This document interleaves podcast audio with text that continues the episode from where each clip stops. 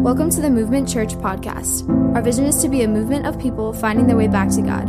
For more information about Movement Church, including attending a worship experience, getting connected, or to give online, please visit movementcolumbus.com. Well, thanks, Mark, for that introduction. Um, I did tell, he called me this morning and said, Your mom just posted this picture of you. Did you run a half marathon this morning? I'm like, Mark, what time would that race have had to start?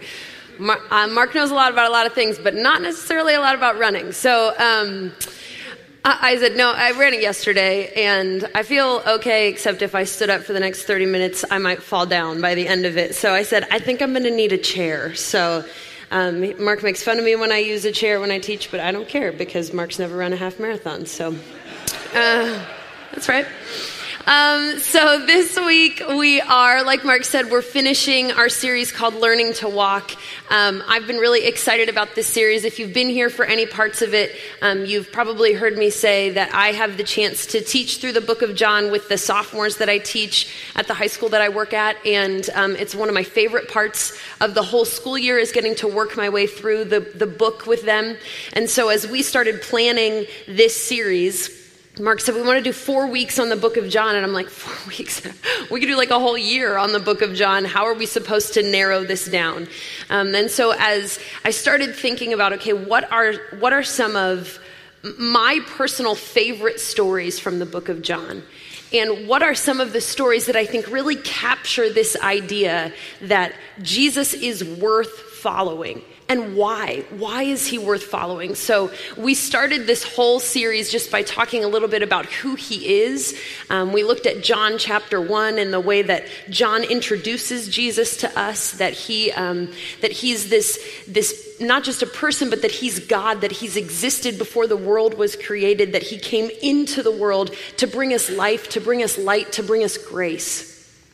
And that all of those things make him someone that we should be willing to say, okay, I may not totally know everything about this guy yet, but he seems to know what he's talking about. Maybe I'll give this guy a shot. And then Josh took us through the story um, of Jesus going to see Mary and Martha after their brother Lazarus had died.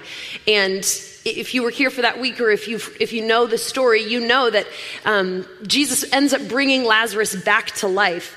And when he gets to Mary and Martha, he knows that that's what he's going to do. And yet, when, when he sees Mary, Mary just starts weeping, saying, Jesus, if you were here, my brother wouldn't have died. And Jesus weeps with her.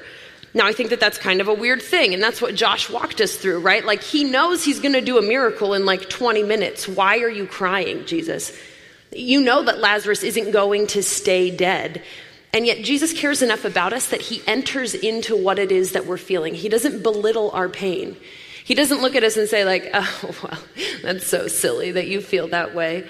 Um, my, when I was growing up, my grandma, when I would get hurt, um, which tended to happen a lot, apparently I was like kind of a sissy.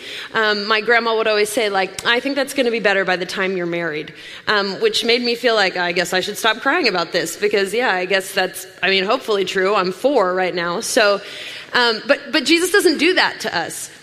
He doesn't rub our pain in our faces. He enters into what we're feeling, even though he knows that ultimately he's going to make everything right. And then last week, Mark took us through this story of Jesus when he sees Thomas after he's come back to life. And Thomas, and if you're if you were here, if you're familiar with the story, you know that we tend to give Thomas the nickname Doubting Thomas, which I think is really unfair to him. Um, he does some really great things. He has like this one moment of you know doubt, and we this is what we've called him now. But when Jesus sees Thomas after he's doubting, Jesus doesn't say like you dummy. Like, I told you this was going to happen. I told you I was going to come back to life, and all your friends saw me. So, why are you like not believing that I actually could have done this? Why do you not believe that I could have come back to life? Instead, when Thomas sees Jesus, he simply says, Put your hands in the holes in my hands and touch the hole in my side. You've seen me, now believe. He doesn't belittle us in our doubt, He gives us what we need to believe. I think that as we walk through the book of John, we see these really powerful stories of Jesus interacting with people and giving us this picture of what it looks like for him to interact with people who are real. Like the people in the Gospels are kind of a disaster.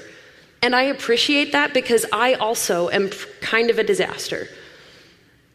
Um, there are moments after moment after moment that I could tell you about in my life, story after story, where I know the way that I should behave, and yet I just can't seem to get it together. I just can't seem, even though I know the right answer, I know how I should feel, I know what I should do, I, I just, I can't.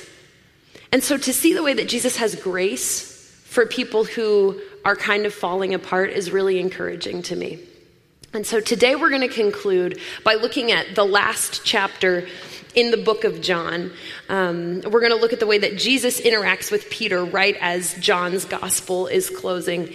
And um, as we head towards that, I, I, was thinking about like, what does this story have to do with us, right? And I don't know about you, um, but I am, I'm someone who, when something, when I do something wrong, um, when I have like totally screwed something up or I've said the wrong thing and then got caught saying the wrong thing, I don't like to face what I've done wrong unless someone makes me do it, right? So um, there's apparently this story from, I don't really remember this happening, but I was like painting my fingernails and toenails, I suppose, in my, in my parents' bedroom when I was a little girl and spilled nail polish all over their carpet. But instead of telling them that that's what I had done, I took all the nail polish bottles and I just lined them up so that they covered all the nail polish that was all over the carpet and then acted like everything was fine. Um, yeah, my parents are smarter than that, you know, because then they, they picked the nail polish up and said like, oh dear, what has happened here? And I was like, yeah, I don't, I don't know. I don't, someone must have done that. I don't know who it could have been. Um, there was a time a few years ago when I was um, leading this group of high school students on this summer ministry team, and I drove the bus for them. And we were driving from Atlanta, Georgia, all the way up to, I think we were going to Pennsylvania. So we were going to be in the bus all day long. And we were making our first stop for the kids to use the bathroom and to put more fuel in the bus. And um, buses typically only take diesel fuel, which I should know. I've had my bus driver's license for a long time. I just wasn't paying any attention. Um, and so we pull up to this. The story is long and ridiculous, and I will spare you all of the details. But basically, we pull up to a BP. Diesel pumps are always green. But at a BP station, every pump is green. So I like hook the pump up to the bus and I walk around the corner to talk to my friend Ashton, who is putting gasoline in our luggage vehicle, which is what belongs in the luggage vehicle. And I see that she's putting, she has put this green pump into the luggage vehicle. And I'm like, Ashton, what are you doing? You can't put diesel in the luggage vehicle. And she's like, oh, it's not diesel, it's gas. And I was like, oh, okay. And then it was like that moment where all of a sudden, like, oh, crap. And so I went back around the corner and sure enough, I'm putting gasoline in my diesel diesel only bus. And so I call my dad, and um, he says, you know, you probably should get that out of there because if it if it will make the engine run too hot, and then it could, you know, catch on fire. And I'm like, okay, well, I have 35 high school kids on the bus, so I prefer not to kill them all, like on our way to Pennsylvania.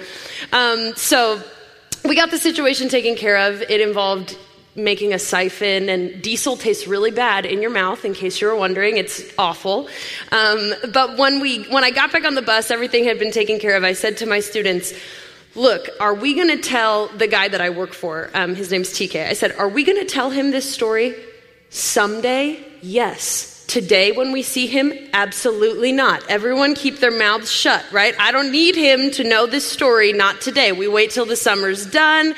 Then we tell the story later when it's like, oh, TK, 10 years ago, I did this really dumb, because then he can't be mad then, right? And you guys know, because you've done stuff like that. You all have stories that you're like, I'll tell my parents that like 15 years from now when they can't freak out about it. I have heard my dad say things like, oh, yeah, your grandma still doesn't know that story, right? I mean, we do those things. We don't like to have to face being wrong. And if I get caught in doing something wrong, my gut reaction is to find a way to defend myself or to, pa- to pass the blame off to somebody else. That's what we do. As people, that's what we do. It makes me crazy when my high school students do this because it's never their fault. I didn't know it was due today. I didn't know that I wasn't allowed to just copy my friend's assignment. I didn't I didn't know. How could I have known that, right? They have a thousand excuses. But it's not just high school kids, it's us as people. And so this brings us to John chapter 21 because we're going to see that Peter and Jesus are going to have this interaction. And Jesus is going to make Peter face kind of a pretty grievous wrong that has taken place. So we're going to go to John 21. If you're using the Bible that's under your chair, I do have the page number. It's 829. 829. Um, we're going to read um, 17 verses of this chapter, but we're going to take it little by little. So we're going to start with verses 1 through 3. John chapter 21, verses 1 through 3. Later, Jesus appeared again to the disciples beside the Sea of Galilee. And this is how it happened. Several of the disciples were there Simon Peter, Thomas, nicknamed the twin, Nathanael from Cana in Galilee, the sons of Zebedee, and two other disciples. Simon Peter said, I'm going fishing. We'll come too, they all said. So they went out in the boat, but they caught nothing all night. Now, if you know anything about um, who these disciples are, you know that some of these guys, before they met Jesus, they actually were fishermen. That's what they did. Peter was one of those guys. And the sons of Zebedee, who are also referenced in this passage, um, that's John, the guy who wrote this book, and his brother James. They also were, um, they were also fishermen. In fact, when Jesus met them, that's what they were doing. And you can read in some of the gospel stories that when Jesus calls them to follow him, he says, Come after me. I'm going to make you fishers of men. So this has been their livelihood. This has been what Peter has done. This is a very familiar thing to him. And so they, they left their jobs, spent, most scholars believe, about three years following Jesus around. They're not fishermen any longer. They're learning from their teacher, they're learning from this guy named Jesus. Jesus is put to death in a very brutal way, but he's come back to life. Okay, and at this point, the disciples have seen him twice. So it's not like they don't know that he's alive. They know that he's alive. They know that the things that they said about himself, that he has come to bring life, to bring salvation to the Jew and to the Gentile, they know that those things are true. And yet, we find Peter in John chapter 21 saying, You know what I think I'm going to do? I'm going to go back to my old life. I'm going to go out fishing. And he doesn't just go by himself because Peter is a leader. Six of the disciples, at this point, there are only 11 of them left, six of them say, We'll come along. If that's what Pete is going to do, that must if it's good enough for him, it's good enough for me. And so they all go out, they go back to their old way of life. Now, this brings us to verse 4. At dawn, Jesus was standing on the beach, but the disciples couldn't see who he was. He called out, Fellows, have you caught any fish? I don't believe he actually said fellows because that's ridiculous sounding, but you know, maybe. No, they replied. Then he said, Throw out your net on the right hand side of the boat and you'll get some. So they did, and they couldn't haul in the net because there were so many fish in it. There are so many things about these few verses that I think are, I think they're beautiful. I think that Jesus is, I think that Jesus has a really good sense of humor in the way that he interacts with these guys right here. I think it's awesome, and this is one of our points this morning, that Jesus comes to look for us when we've kind of wandered away. Jesus comes after Peter and his six buddies when they have said, we know who Jesus is. We know that he's accomplishing what he set out to accomplish. But instead of doing what he asked us to do, we're going to go ahead and go back to our old way of life.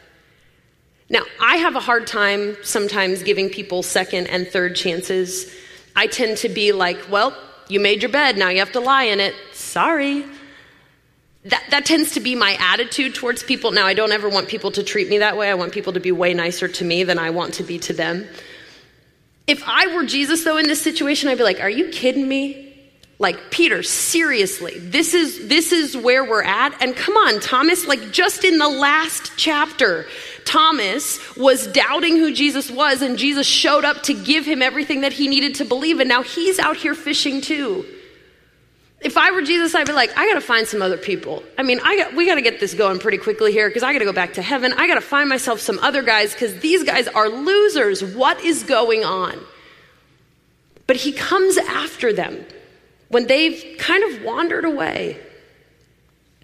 And he finds them and he, he connects with them in a way that maybe you don't know the story from earlier, so let me kind of explain it to you. The, one of the first times that Jesus interacted with some of these guys, he did the very same miracle. Um, you can read about it if you want to go back and look at it later in Luke chapter 5. Jesus has gotten into Peter's boat, and some of these other guys were there. And um, he had been sitting in his boat so that he could teach the people. Um, sometimes Jesus would do that. He would get in the boat and they would push out onto the water because the water is a natural amplifier, and so it would make his voice carry. And so he was sitting in the boat teaching the people. And after he had kind of finished teaching, he says to Peter, Hey, did you guys catch any fish? And he said, No, we didn't catch any fish. And Jesus says, Take your nets out and put them on the other side. And I can see Peter's face in my mind, like not actually, but I can imagine what I think it looks like. Because Peter's a professional fisherman and Jesus is not. He's a carpenter. Like, what does Jesus know about catching fish? But Peter says, like, okay, we'll do it. So he puts his fish on the other side and they catch so many fish that their nets begin to break and another boat has to come over and help them haul all the fish in. And that was the moment when Jesus said, uh, when Peter said to Jesus, I am a sinful person. I don't think that you should be too close to me. That was the moment when Peter recognized there was something different about Jesus. And what we see at the end of that story in Luke 5:11, it says that those men who were there that saw that happen, they left everything to follow Jesus. That's like the beginning of their story with him, okay? So now 3 years later, they've seen Jesus do what he said he was going to do. And now we're kind of back at square one. And so Jesus shows up, and this is why I think Jesus kind of has a sense of humor. Jesus shows up, and it's like he's saying, Oh, we've forgotten. Let's go back to the basics. And so he does for them the exact same miracle that originally had captured their hearts and drawn them in. And it's as soon as this happens that the disciples go, Oh, that's Jesus standing on the shore. We know who this is. So this brings us to verse 7. Then the disciple Jesus loved, that's John, said to Peter, It's the Lord. When Simon Peter heard that it was the Lord, he put on his tunic, for he had stripped for work, jumped in the water, and headed to shore. This is how I know that Peter's excited because usually when you jump in the water, you try to take some layers off. Peter puts his clothes back on to go swimming. Not maybe not the smartest person that we've ever met, but whatever. Verse 8 The others stayed with the boat and pulled the loaded net to the shore, for they were only about a 100 yards from shore. When they got there, they found breakfast waiting for them, fish cooking over a charcoal fire, and some bread. Bring some of the fish that you've just caught, Jesus said. So Simon Peter went aboard and dragged the net to shore. There were 153 large fish, and, and yet the net hadn't torn. Now come and have some breakfast, Jesus said. None of the disciples dared to ask him, Who are you? They knew it was the Lord. Then Jesus served them the bread and the fish. This was the third time that Jesus had appeared to his disciples since he had raised from the dead. Okay, so things at this point, they seem kind of normal, okay? Jesus is reminding these guys who he is. He's kind of pulling them back out of their old rhythm of life. And he, he's having breakfast with them. I mean, they're just hanging out, okay? This is in their minds. I think they must have felt like it's like the old days again. We're just spending time together. We get to see Jesus again. We get to spend some time, just us and him. This is really great. In fact, he even made us breakfast. What a nice guy. But for Peter, things are about to shift. And so this brings us to verse 15. After breakfast, Jesus asked Simon Peter, Simon, son of John, do you love me more than these? Yes, Lord, Peter replied. You know I love you. Then feed my lambs, Jesus told him. Jesus repeated the question Simon, son of John, do you love me? Yes, Lord, Peter said. You know I love you. Then take care of my sheep, Jesus said. A third time he asked him, Simon, son of John, do you love me? Peter was hurt that Jesus asked the question a third time. He said, Lord, you know everything. You know that I love you. Jesus said, Then feed my sheep. You maybe have heard this passage talked about before, um, and maybe you've heard this the conversation about the words for love that are used here. Um, that there's different words for love in the Greek language, and so um, Jesus seems to be using one word, and Peter is responding with a different word. And, and I think that there's validity in that conversation, but sometimes, and, and I do this as I study scripture, sometimes I think I get so consumed with the details that I miss the bigger picture of what's going on. Jesus asks Peter three times, Do you love me? And this is on the heels of something that had just happened with Peter just a couple of weeks prior as Jesus was getting ready to die. As Jesus is standing trial, three times Peter is asked, Aren't you one of his disciples? Don't you know this man? And three times Peter said, I do not know him. I don't know Jesus. No, I'm not with him. In fact, the last time scripture actually tells us that he called curses down from heaven. He was so frustrated that people kept asking him. And one of the gospel writers records that the third time that Peter denied Jesus, the rooster crowed and Jesus looked at Peter. They made eye contact. Now, if you've ever been caught doing something wrong, like in the act of doing something wrong, you know how terrible that feels, right? Like, oh, there is no weaseling out of this one. Obviously, they know and I know that I have done wrong here. I cannot fathom what Peter must have felt as he denied Jesus that third time. And this is, I mean, hours before that, he had said to Jesus, I will never deny you. I will go to death for you. And now here we find him denying Jesus. And on that third denial, Jesus looks at Peter and they make eye contact. And I think that Peter must have felt more devastated than he had ever felt in his entire life. And so, even though now at this point, right, now we're here in John 21, and, and Peter has seen Jesus now a couple of times before this. He's seen Jesus resurrected. He was there when Thomas got to put his hands in the hole in his hands.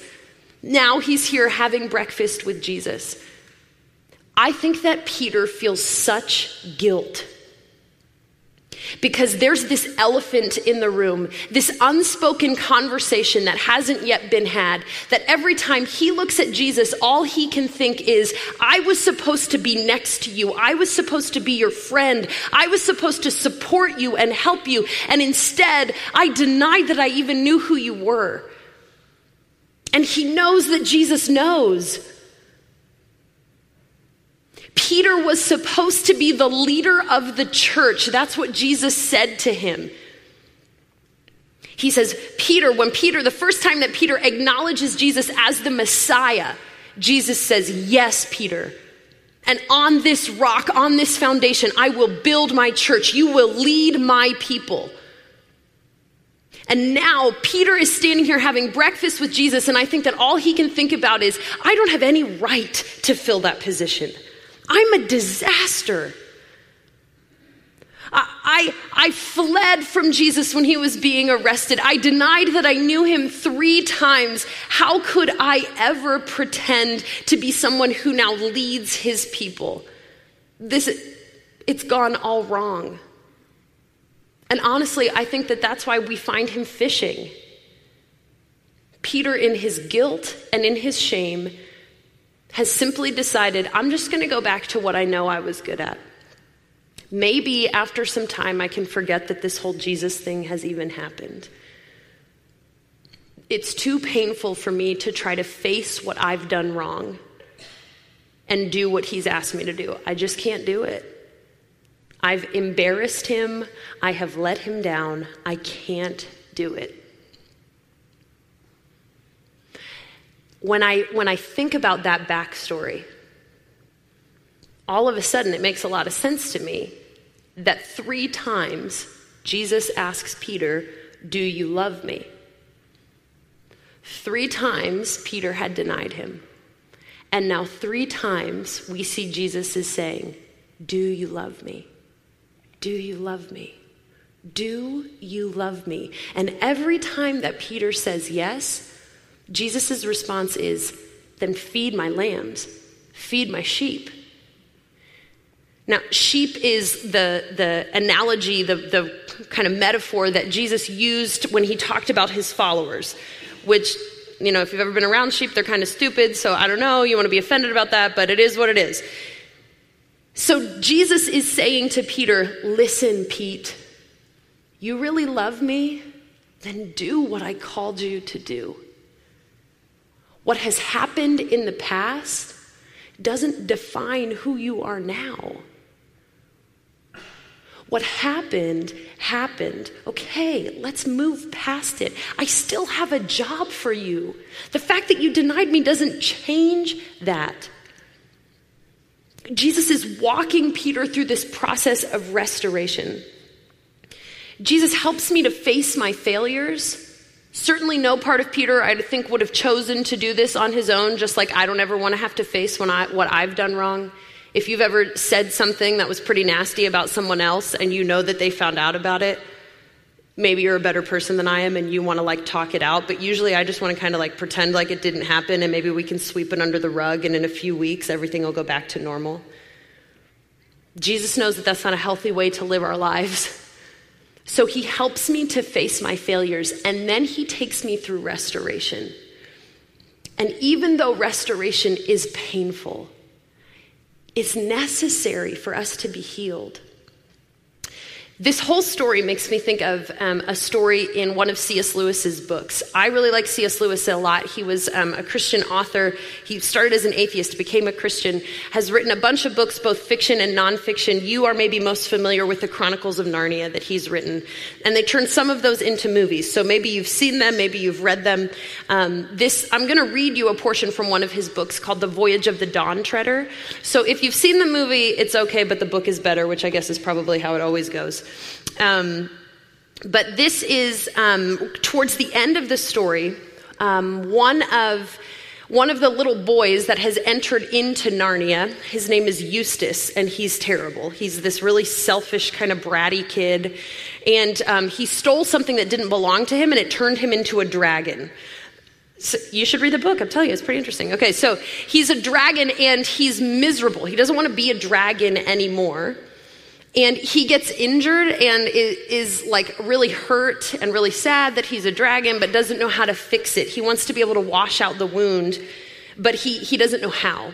And so the lion from the story, his name is Aslan, he's like the god figure in this story. He approaches Eustace, this dragon, and he says, I, am going, let me wash that wound out for you, but before I can wash it out, I need you to like undress to, so that I can bathe you. Um, and so this is Eustace talking about this.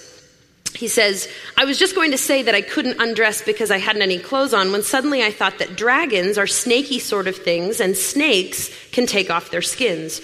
Oh, of course, I thought that's what the lion means.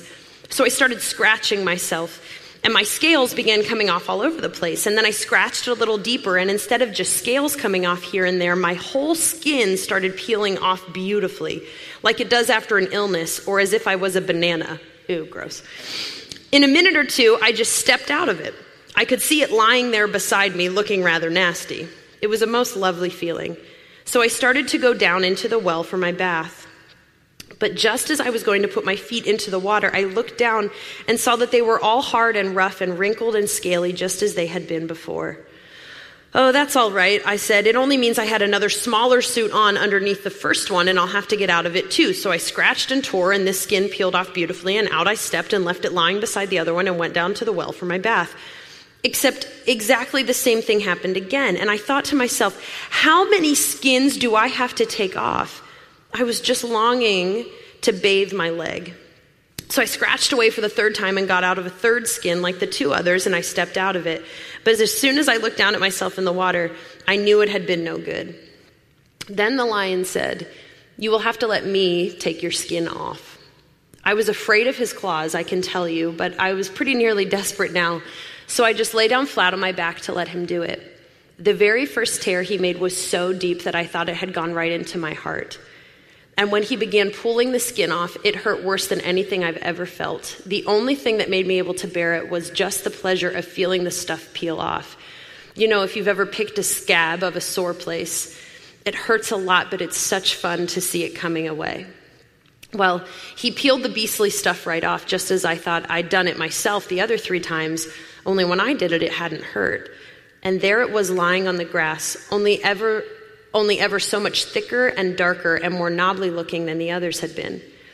And there was I, smooth and soft as a peeled switch and smaller than I had been. Then he caught hold of me. I didn't like that much, for I was very tender underneath now that I'd had no skin on.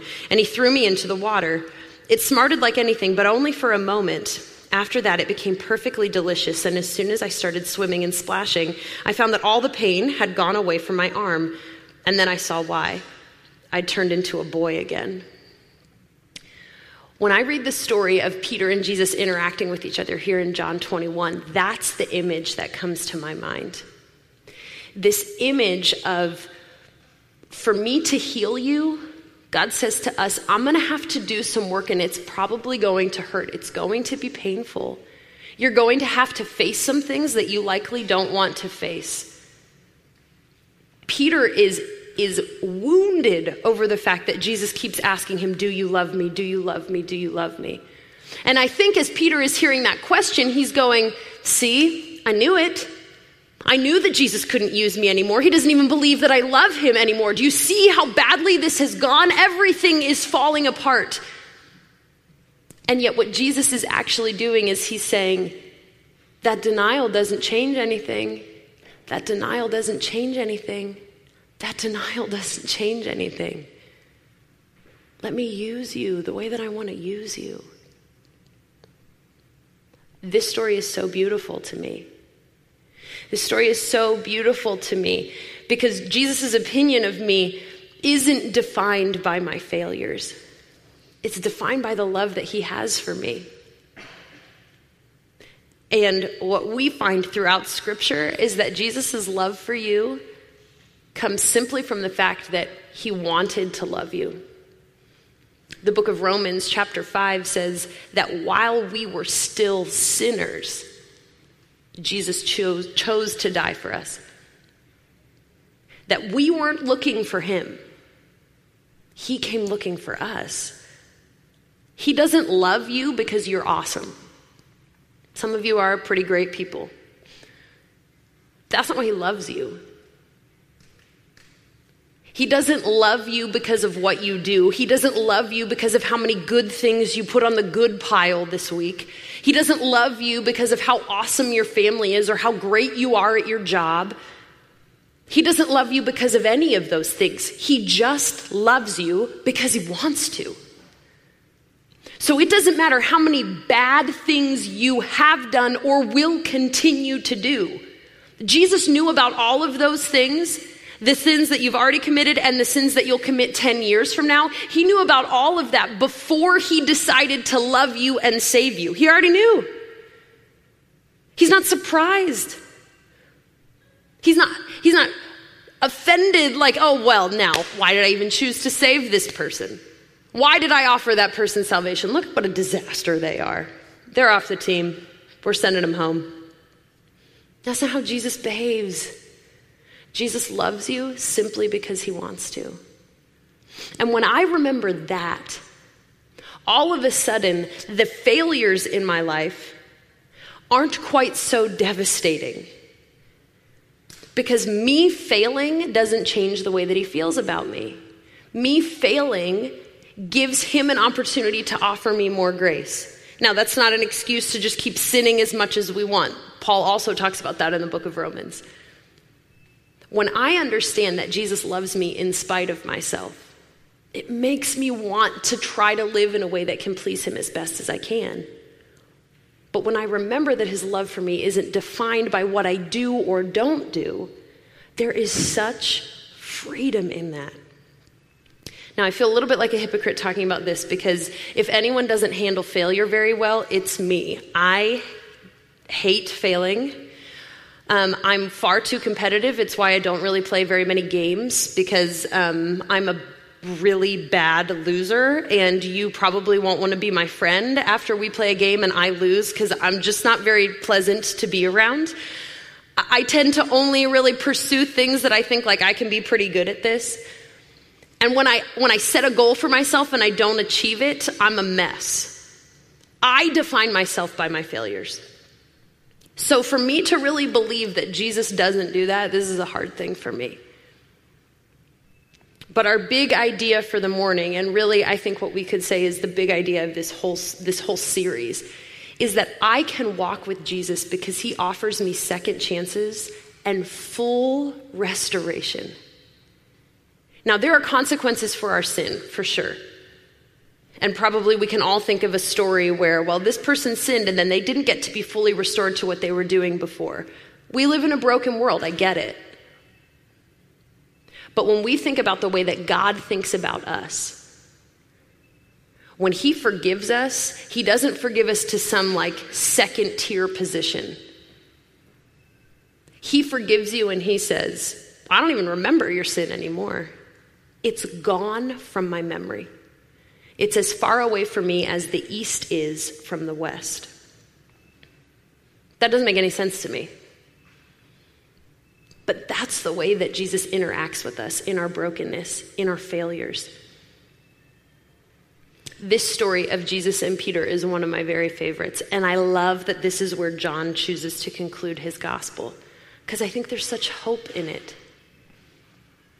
And so, as we conclude this morning and as we wrap up this series, my question for you, and we're going to pray just in a minute, and I'll give you some time just to think about it. My question for you is what sort of like shame or failure are you like stuck on? Maybe other people know about it, but maybe it's something that only you know. Something that when you think about this, this relationship or this situation at work or at home, you think about this sin in your life, something you just think like, oh my gosh, I can't even, I can't, I can't even spend time thinking about it because all of those old memories come rushing back and you just feel so heavy. You would be so embarrassed if we said, You have to stand up here and tell everybody about that. You'd be like, Oh, no, I'm not ever coming back here. No way. What is that thing that you think, I'll never be as good as I could have been because of this? Because of this failure, because of this screw up, because of this disaster, because of this thing that happened. What is that thing? And will you today, this week, will you be willing to say, Jesus, I, I need to invite you into that. I need to be willing to accept your forgiveness. It's not that it's not there, it's there for you. Most of us feel so burdened and exhausted because even though it's there, we don't take advantage of it we feel better beating ourselves up over it. Like somehow that that's better for us. We like to play the victim. We like to oh yeah you know i'm suffering over this wrong that i've done. Like somehow that makes us a better person. It doesn't. It makes you exhausted and miserable. What is that thing? And will you today just let it go? Let jesus peel it away from you so that you can finally feel free of it and maybe some of you are going like, yeah, I, have heard this before and I've done that before. Well, here's what I've learned in my life that these things, they tend to keep coming up because like it or not, I tend to keep screwing things up in my life. So maybe you've had to let go of something like this before, but maybe something else has worked its way into your life. What is that thing that you just say like, this is, it's defining me and it's exhausting me? And will you just finally say, Jesus, I need your forgiveness for this and help me to let it go and feel free. I want us to take just a minute, and you can leave your eyes open if you want, close your eyes, whatever you need to do, whatever helps you to focus the best. We'll just take like 30 seconds for you to just kind of like quiet yourself. And maybe you need to pray that even this morning. Maybe you're ready to say, Jesus, come in and rip this away from me because I'm done. I'm done letting it define me. I don't want to be the dragon anymore. Take some time just to be quiet before the Lord.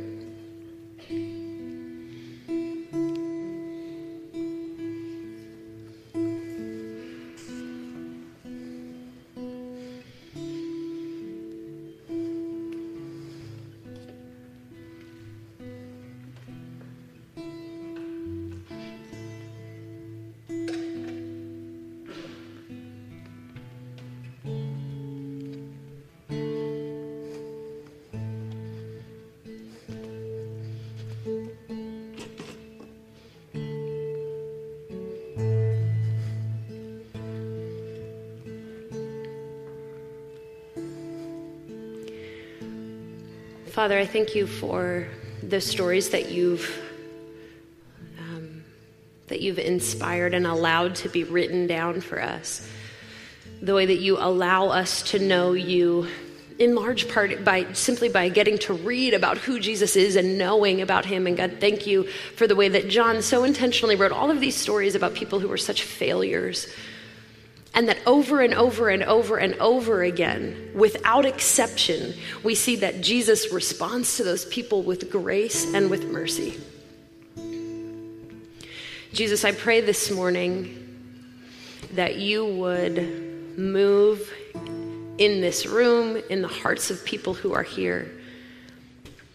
That whatever that thing is, that failure, that that relationship that fell apart, that thing that I said that I know that I shouldn't have said, that sin that I just keep doing that I wish I couldn't do anymore, but I just keep going back to it. And I feel so so trapped in this and I feel so broken by it all and and I don't even know where to go and so I'm just going to sit in it.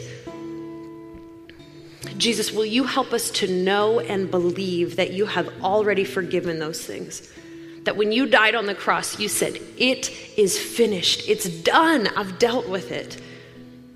Jesus, will you help us to believe that and to accept it today? Help us to stop beating ourselves up over these things and to simply say, I'm going to let Jesus heal me and restore me, and I'm going to move forward. I'm not going to use the excuse anymore that I can't be used because I've done this thing, but instead I'm going to follow Jesus with all that I am.